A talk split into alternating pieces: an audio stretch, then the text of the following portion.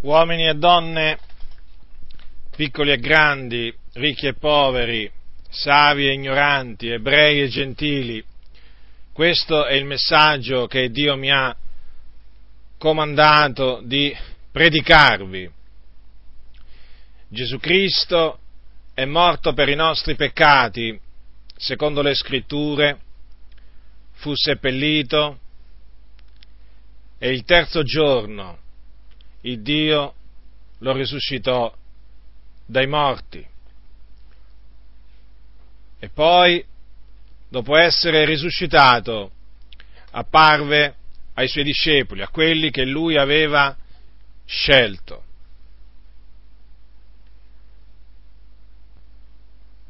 Questo messaggio si chiama l'Evangelo, cioè la buona notizia ma permettetemi di esporvi maggiormente questi, questi punti che vi ho appena annunziato. Gesù Cristo è il figlio di Dio. Era in cielo da ogni eternità con Dio Padre nella gloria, era in forma di Dio. E nella pienezza dei tempi, circa duemila anni fa, il Dio lo ha mandato in questo mondo. Egli fu generato nel seno di una donna dallo Spirito di Dio. Il nome di questa donna era Maria. E dopo che fu generato, Maria si sposò l'uomo a cui era stata promessa sposa, un uomo che si chiamava Giuseppe, un uomo giusto, un uomo integro. Quindi Maria rimase incinta per virtù dello Spirito Santo prima che i due venissero a stare assieme. Gesù visse una adolescenza, una giovinezza in ubbidienza ai suoi genitori, crebbe in sapienza, in statura e all'età di circa 30 anni fu unto di Spirito Santo e di potenza e cominciò ad adempiere il ministero che Dio lo aveva chiamato ad adempiere.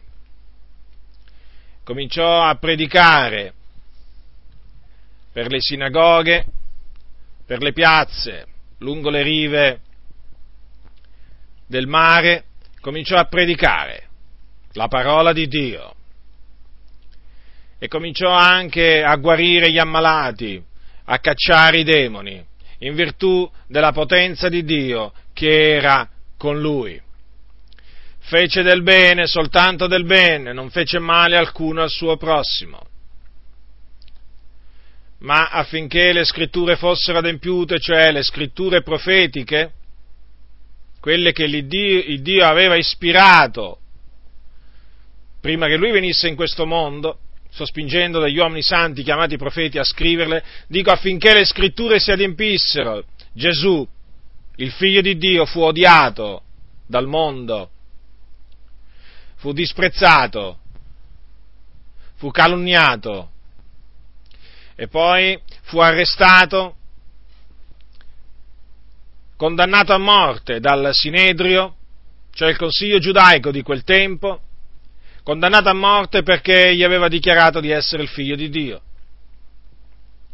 E dopo essere stato condannato a morte, essere stato beffato, fu dato in mano di Pilato, il governatore della Giudea. Quel tempo era Pilato, il governatore della Giudea, il quale, dietro incitamento della folla che gridava crocifiggilo, crocifiggilo, sentenziò che Gesù, detto il Cristo, doveva essere flagellato e poi essere crocifisso. Quindi Gesù fu menato a un luogo detto Golgota e là fu crocifisso, in mezzo a due malfattori, uno alla destra e uno alla sua sinistra. E dopo alcune ore di agonia Gesù Cristo spirò. Il suo corpo fu preso e posto in un sepolcro. Ma il terzo giorno il Dio lo risuscitò dai morti e quindi egli riprese il suo corpo con il quale era morto. L'anima sua, che si era dipartita dal suo corpo, si ricongiunse con il suo corpo, ma questa volta il suo corpo non era più un corpo mortale, ma un corpo immortale, glorioso, potente, incorruttibile. E con quel corpo Gesù Cristo, il figlio di Dio, apparve ai suoi discepoli, si fece vedere da loro per circa 40, gio- per 40 giorni, si fece vedere da loro con molte prove che attestavano che egli era veramente risuscitato dai morti. Egli fece vedere i segni dei chiodi che erano rimasti Dunque, questo è il messaggio che Dio mi ha comandato di predicarvi. Questo messaggio si chiama Evangelo, come vi ho detto, e significa buona notizia. Questo messaggio è la potenza di Dio per la salvezza di ognuno che crede, del giudeo prima e poi del greco. Voi direte perché? Per, perché parli di salvezza?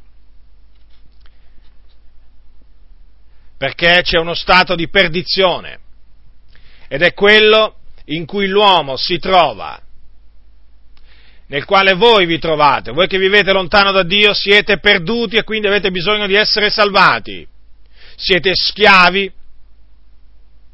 e avete bisogno di essere liberati. Schiavi di che cosa? Schiavi del peccato, perché chi commette il peccato è schiavo del peccato. Perduti? Sì, perduti.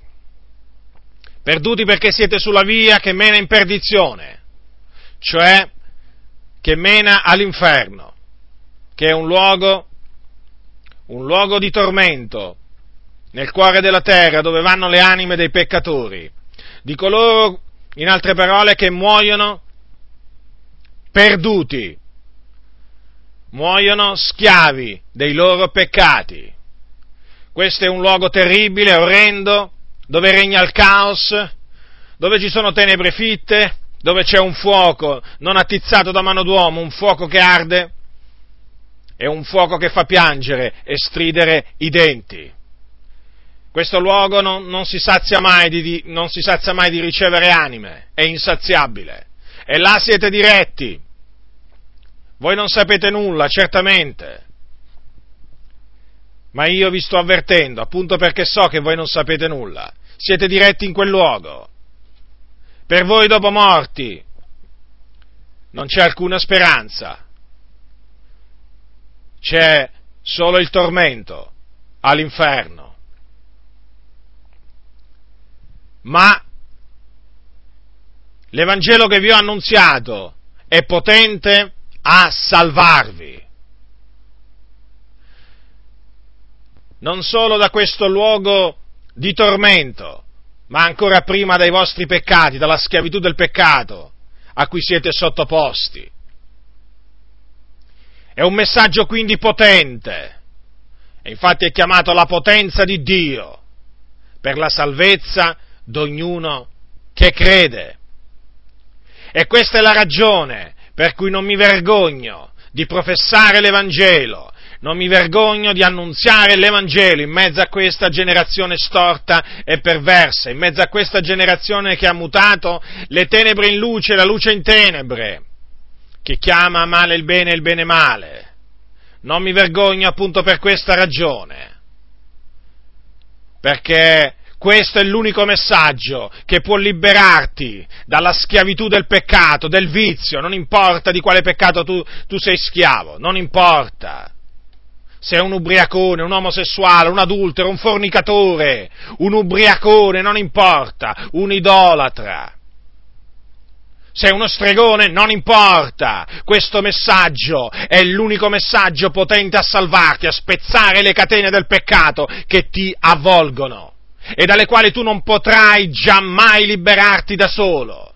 Non c'è cura a cui ti puoi sottoporre che ti potrà liberare dal peccato di cui sei schiavo, non c'è uomo che ti potrà liberare dal peccato di cui sei schiavo, non c'è religione che ti può liberare dalla schiavitù del peccato. No, l'Evangelo però ti può salvare. È la potenza di Dio. Come ti può salvare pure dalla perdizione eterna? Considera, c'hai un'eternità davanti, un'eternità e tu sai di avere un'eternità davanti perché Dio ha messo nel tuo cuore il pensiero dell'eternità, non te ne puoi sbarazzare di questo pensiero. Sai che vivrai eternamente in qualche luogo, ma sai che vivrai eternamente. Non sai dove. Io te l'ho detto. Prima all'inferno e poi dopo, in quel giorno, dopo che sarai risuscitato, passerai l'eternità nello stagno ardente di fuoco e di zolfo, che è un altro luogo di tormento, dove sarai gettato anima e corpo. Considera dunque questo messaggio, l'Evangelo della grazia di Dio, ti può salvare, è in grado di salvarti. Lo so, lo so, gli uni, per gli uni è scandalo questo messaggio, per altri è pazzia. Ma per noi, per noi che abbiamo gustato la potenza del Vangelo, è la, proprio la potenza di Dio. Non c'è messaggio più potente, è deriso questo messaggio, lo so, viviamo in, un, in una generazione, viviamo in, un mondo in cui si cercano discorsi persuasivi di sapienza umana, si cerca la sapienza di questo o di quell'altro filosofo. Il Vangelo è considerato, questo Vangelo è considerato una favoletta, una storia per bambini, una bella storia e basta. No, questa è la potenza di Dio che ti può affrancare a te che mi ascolti dal peccato e ti può liberare dall'inferno, dalle fiamme dell'inferno. Ma rifletti per un momento, rifletti, rifletti la potenza che ha questo messaggio. Ora, questo messaggio è chiamato buona notizia perché la parola Evangelo è chiamato, eh, significa buona notizia perché in esso è rivelata la giustizia di Dio mediante la fede in Gesù Cristo per tutti i credenti. Poiché devi sapere non c'è distinzione Difatti tutti hanno peccato e sono privi della gloria di Dio e sono giustificati gratuitamente per la sua grazia mediante la redenzione che è in Cristo Gesù, il quale Dio ha prestabilito ancora prima che il mondo fosse, il Dio ha prestabilito Gesù Cristo come propiziazione dei nostri peccati mediante la fede nel suo sangue. E questo per dimostrare la sua giustizia. Avendo, avendo Dio usato tolleranza verso i peccati commessi in passato, al tempo della sua divina pazienza, per dimostrare la sua giustizia nel tempo presente, onde egli sia giusto e giustificante colui che ha la fede in Gesù. Quindi questo è il messaggio che rivela la giustizia di Dio mediante la fede in Gesù Cristo per tutti i credenti. Che cosa significa? Che credendo nel Signore Gesù Cristo, credendo in questo messaggio, si viene giustificati davanti a Dio, si viene resi giusti.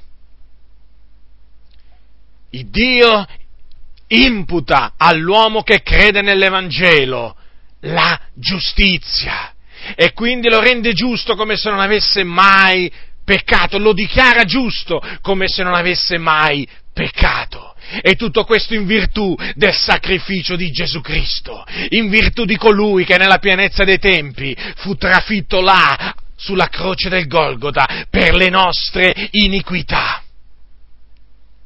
Tutto ciò in virtù della sua resurrezione che seguì la sua morte.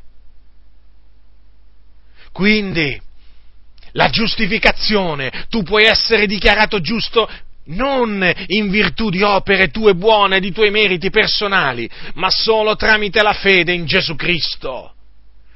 In questa maniera otterrai la giustizia che viene da Dio, che si basa sulla fede. Forse stai cercando, ti stai sforzando di diventare giusto agli occhi di Dio, facendo pellegrinaggi, facendo opere buone, recitando preghiere, ma all'interno ti senti ancora peccatore, traviato, ribelle, lontano da Dio, schiavo del peccato. Perché?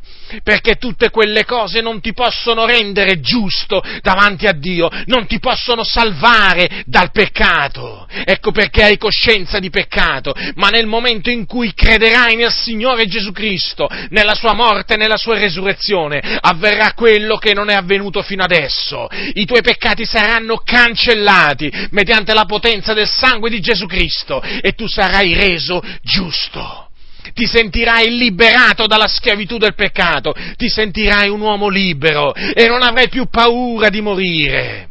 La destinazione tua non sarà più l'inferno, ma il paradiso, che è un luogo celeste, glorioso, meraviglioso, dove regna la pace, dove regna la gloria e dove vanno tutti coloro che muoiono in Cristo Gesù. Quindi vedi che cosa rivela l'Evangelo? La giustizia di Dio, te lo ripeto, mediante la fede in Gesù Cristo secondo che è scritto, il mio giusto vivrà per la sua fede. Lo ripeto, vivrà per la sua fede, non per le sue opere, ma per la fede in Gesù Cristo. Perché è per grazia, è per grazia che si viene giustificati davanti a Dio, non per opere. Per opere nessuna carne sarà giustificata nel suo cospetto è per grazia e quindi non è per opere. Certo, se è per grazia non è per opere e se è per opere non è per grazia, certo. O è l'uno o è l'altro.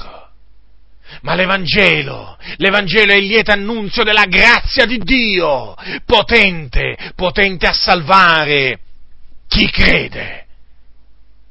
Ma chi non crede? Chi non crede l'Evangelo non lo può salvare. No, perché è la, è la potenza di Dio per la salvezza ad ognuno che crede. Ma se tu rifiuti di credere, l'Evangelo non ti potrà salvare né dal peccato né dall'inferno. Lo potrai sentire, risentire. Magari avrai pure piacere ad ascoltarlo, ma fino a che tu lo ascolterai solamente e non crederai con il tuo cuore, con tutto il tuo cuore, che Gesù Cristo è morto sulla croce per i nostri peccati ed è risuscitato per la nostra giustificazione, dico, fino a che tu non crederai questo, tu rimarrai perduto, senza speranza, brancolerai nel buio e quando morirai, e quando morirai devi sapere quello che ti aspetta, affinché tu non possa dire in quel giorno nessuno mi aveva detto niente. Sappi, te lo ripeto, ti aspetta un orribile fine. Ti aspetta un orribile fine che la tua immaginazione, la tua immaginazione dico, non riesce a descrivere tu non potresti mai pensare quello che ti aspetta all'inferno. Vorrei avere parole ancora più chiare, più franche. Vorrei averne, ma io quelle, queste ho. E con queste ti ho avvertito solennemente. Quindi, se tu credi nell'Evangelo dopo esserti ravveduto, sì, perché devi credere nell'Evangelo dopo però esserti pentito dei tuoi peccati che hai commesso nel cospetto di Dio e che gravano sulla tua coscienza. Perché questo il Signore ti ordina di fare prima di credere, di ravvederti dei tuoi peccati. Ebbene, quindi, se tu credi nell'Evangelo dopo esserti ravveduto, sarai salvato. Ma se non ti ravvedi e non credi nell'Evangelo, sarai condannato.